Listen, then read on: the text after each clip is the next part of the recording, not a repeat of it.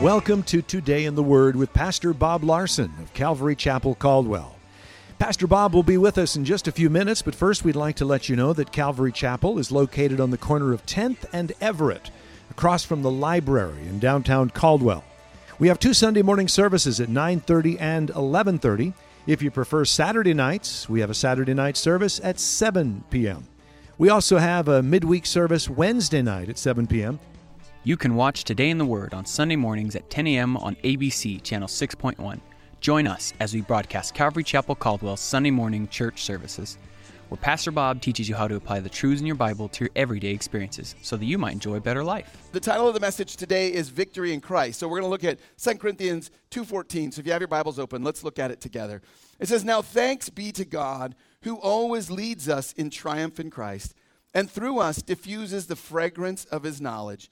In every place. The phrase always leads us in triumph uh, presupposes that there's a victory, right? I mean, if you're going to have triumph or you're going to uh, have victory, then there is a conflict. And so it presupposes that there is a conflict, right? In order to have victory, there has to be a conflict. And you say, well, Pastor Bob, he's writing to some Christians. Are Christians in a conflict? Well, the Bible says that as a follower of Jesus Christ, we are all engaged in a conflict. Now, Uh, uh, it's not what you might think. The Bible says in Ephesians 6:12 it says, "For we do not wrestle against flesh and blood, but against principalities and powers, against rulers of the darkness of this age, against spiritual hosts of wickedness in the heavenly places. Therefore take up the whole armor of God." So the Bible tells us that there is a spiritual battle going on and we're engaged in that battle. And so in order to live a victorious Christian life, then you need to recognize first of all that you're in a battle and who is the enemy. Now, sometimes we can think that the enemy is the politicians. It's not. Or the school district. It's not. The Bible says, basically, if we were to summarize three forces that are against you uh, in following God's design for your life and experiencing a victorious life, uh, the three forces that would uh, we would have to contend with are number one, the world, right? And, and the worldly system that's in rebellion against God. So when you watch the news and you see all the crazy stuff that's going on, what the world is doing, you shouldn't be surprised because the Bible says in 1 John 2:15, "Do not love the world or the things of the world. If anyone loves the world, the love of the Father is not in him." Now he describes what he means by the world in verse 16. He says in 1 John 2:16, "For all that is in the world, and here it is, the lust of the flesh, the lust of the eyes, the pride of life, is not of the Father, but is of the world. So when he talks about, when the Bible talks about the world is against us, it's talking about the lust of the flesh, the lust of the eyes, the pride of life. And the world is in rebellion against God. And it is passionately opposed to living a godly life or a life of purity or a life of holiness or a life of righteousness. In fact, those words, uh, if they ever were, in society, they would be canceled, right? Because purity and holiness and righteousness, you know, the world is just so against those words. And there's another force, though, not just the world. The Bible says there's another force against us, the flesh. And your own flesh fights against you in living a godly life. God designed us with biological drives, but they were not designed to control your life. For example, God created the sex drive and it was designed for the union of marriage, family, to enjoy marriage, have children. But your sex drive was never designed to control your life. And God never intended that your life would be ruled or controlled by your fleshly desires. Now, that's what the world encourages. The world says, yeah, we're in rebellion to God, and you should allow your flesh to control your life. Now, the Bible says that our flesh is in rebellion to God's design for life. In Romans 8 7, it says, The carnal mind is enmity against God. So our flesh is in rebellion against the idea of submitting to God and following God's rules, God's design for life. And that's important to understand because all of us have a flesh, right? And, and our flesh is in rebellion to submitting to God. And in America, I'm sure everyone's heard somebody say this month, I do what I want, right? And you know who's saying that? The flesh.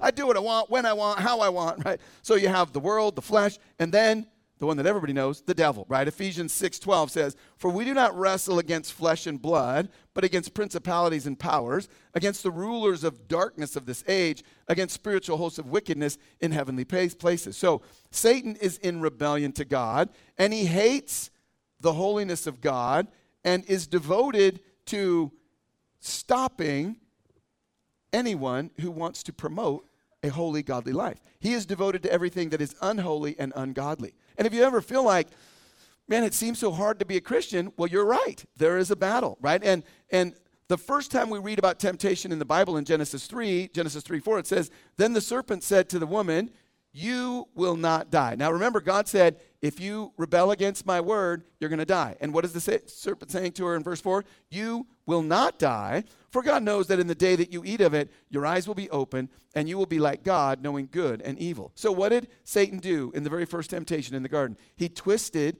God's word. He said, Oh, you'll surely not die. Your eyes will be open. He twisted the scripture. And that is the same thing he's doing today. And there are churches and people that twist the scripture and they twist it to mean things that is not what it meant to be, right? And so he is slandering God, insinuating that God's design for a joyful, rewarding, fulfilling life is wrong. And, and, there are people today that would say that, oh, you Christians, you read the Bible, you know, God is a terrible God. And, and he's using that same tactic today when he uses it uh, in our society when people would say, man, if you follow God, then you're going to miss out on all the good stuff, right? And what do they mean by that, the good stuff? Well, they mean sin. God wants you to have a victorious Christian life. He doesn't want you to give in to every temptation. And we can all relate to Paul in Romans 7 15 when he said, For what I will to do, that I do not practice, but that what I hate, that I do. For the good that I will to do, I do not do, but the evil I will not to do, that I practice. Most of us understand that, right? I mean, sometimes you do things you don't want to do. You want to get up and read your Bible. You want to be nice to the people you work with. You want to be kind, and then you shout and don't read your Bible and yell at people, whatever. We all can relate to that, right? But it's important for us to understand that Paul's saying that is part of the battle, but there is a solution. In Romans 7:24, he says, "O wretched man that I am." Now, this is the apostle Paul, probably one of the most spiritual people in the history of Christianity. He said, "Who will deliver me from this body of death?" And I love it. The answer, verse 25, "Oh, I thank God it's through Jesus Christ our Lord." Now, that's what he's saying in our text today. He's saying it's through Jesus. If you want to have victory between that battle of the flesh and the spirit, doing right, doing wrong, he's saying it's through Jesus. And in our text, that's what Paul's saying to the Corinthian church in verse 14, where he says, Now thanks be to God who always leads us in triumph to Christ. Now I underline always because I love that part, right? Always leads us in triumph. Now, one of the most important truths for us to understand is that God wants to always give us victory. And you might be saying to yourself, well, Pastor Bob, how come I don't always have victory? Why does it seem so hard to live a victorious Christian life? Well, Luke 9 23, Jesus said, If anyone desires to come after me, let him deny himself, take up his cross daily, and follow me. So Jesus is saying, you know, that if you want to follow me, you have to deny your flesh daily. Now, we already talked about how what's against us in living by God's design the world, the flesh, the devil. And so Jesus was saying, you have to deny your flesh daily. In other words, you have to get up in the morning, take up your cross, means die to yourself, and say, Lord, I want to not follow my flesh, I want to follow you. And the world is saying, don't deny yourself, right? So Jesus is saying, get up every morning and tell yourself, you're not in charge, flesh. I'm not doing what you say. I'm doing what God wants, right? And the world says, no, no, no. You get up in the morning and you do what you want. And, and so you get up in the morning, and because you've heard this sermon, tomorrow morning you get up and you're like, should I read my Bible or should I get on Facebook? I'm a baby boomer. It's Facebook, it is. Woo! Right? I mean, you realize more older people are on Facebook than younger people, but uh, right? But there is this battle, and and the world says, don't deny yourself. In fact, the world's mantra that they've been pushing for generations from you know elementary through college is do whatever you want. If it feels good to you, do what you want. Don't listen to anything else other than your own feelings, right? It doesn't matter how much hurt or damage it will cause anybody else, or even how much hurt it will cause you, psychologically, physiologically, whatever. Just do what you want. Don't look at the consequences. Just if you feel it, do it. Now, for those of you who are a little bit older, that may sound idiotic to you. But if you talk to a high school student, they will be like, What's wrong with that? That isn't that a good way to live? Well, the Bible says no, because the if it feels good, do it. We want no laws, no rules, right? Everybody do what you want, right? Uh, and basically, that's what the world says. So you have the flesh doesn't want to submit. You have the world saying, "Hey, no, no rules, no laws." Well, they have one rule. Do you know what the one rule is in the world? They have one rule in schools, college, public places. The one rule is this: no Bibles. you can be as immoral as you want. You can do crazy immoral things, but no Bibles, right? And so here's the thing: is that working for our society? See, if anyone suggests that we should teach morality, right? If we someone says, "Hey, we should be teaching abstinence in school," we should tell our kids, "Don't sleep around," right? When I was in high school in the '80s, uh, you know, we called people who slept around bad words, right? I mean, words we don't use at church, but I mean, it was looked down upon. Now it's like, oh yeah, the more that you sleep with, the better, right? And the world protests, you know, don't teach abstinence. That's terrible. Get the I mean, remember when they got the Ten Commandments out of the schools? They said these Ten Commandments are going to hurt them psychologically. Don't lie, don't steal, don't murder, right? And, and what, what do they replace it with?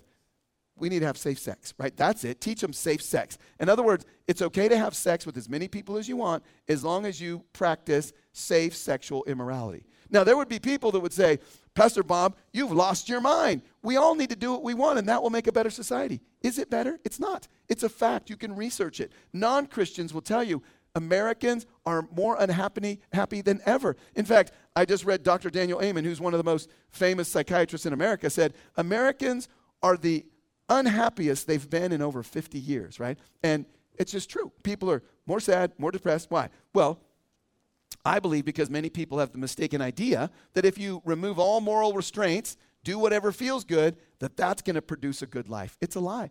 I, I see regularly on social media now people who were involved in all kinds of sexual immorality, and now they're like, you know what? I came to my senses. This was ruining my life, and people were encouraging me to do it. And in fact, uh, I just read some research just uh, recently uh, on Fox News, a- April 15th, that there was a study published in the Global Epidemiology Journal, and a team from Harvard researchers looked into health and happiness, implications associated with being married versus unmarried, and the impact uh, of divorce uh, on women.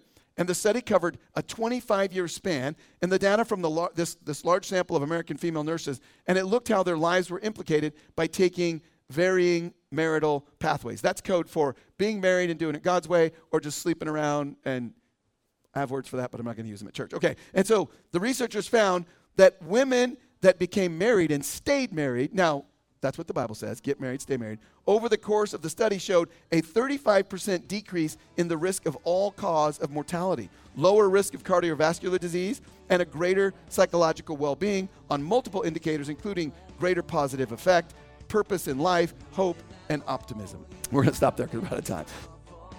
Thank you for joining us for Today in the Word. We'd like to share with you a couple of things that are going on here at Calvary Chapel. Calvary Chapel Caldwell is now hiring full time and part time positions for our exciting Calvary Kids Learning Center. If you enjoy working with children from newborn through kindergarten, please give us a call at 453 9653. Positions are Monday through Friday with our availability to fit your schedule.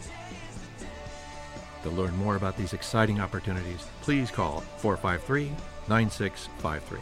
We look forward to meeting with you. Calvary Chapel Caldwell would like to invite you to our Saturday night service at 7 p.m. This is an alternative for those who cannot make it to our Sunday morning services.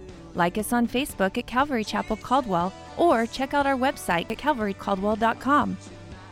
You can watch Today in the Word on Sunday mornings at 10:30 a.m. on the CW channel 2.2. Join us as we broadcast Calvary Chapel Caldwell's Sunday morning church services, where Pastor Bob teaches you how to apply the truths in your Bible to your everyday experiences so that you might enjoy a better life.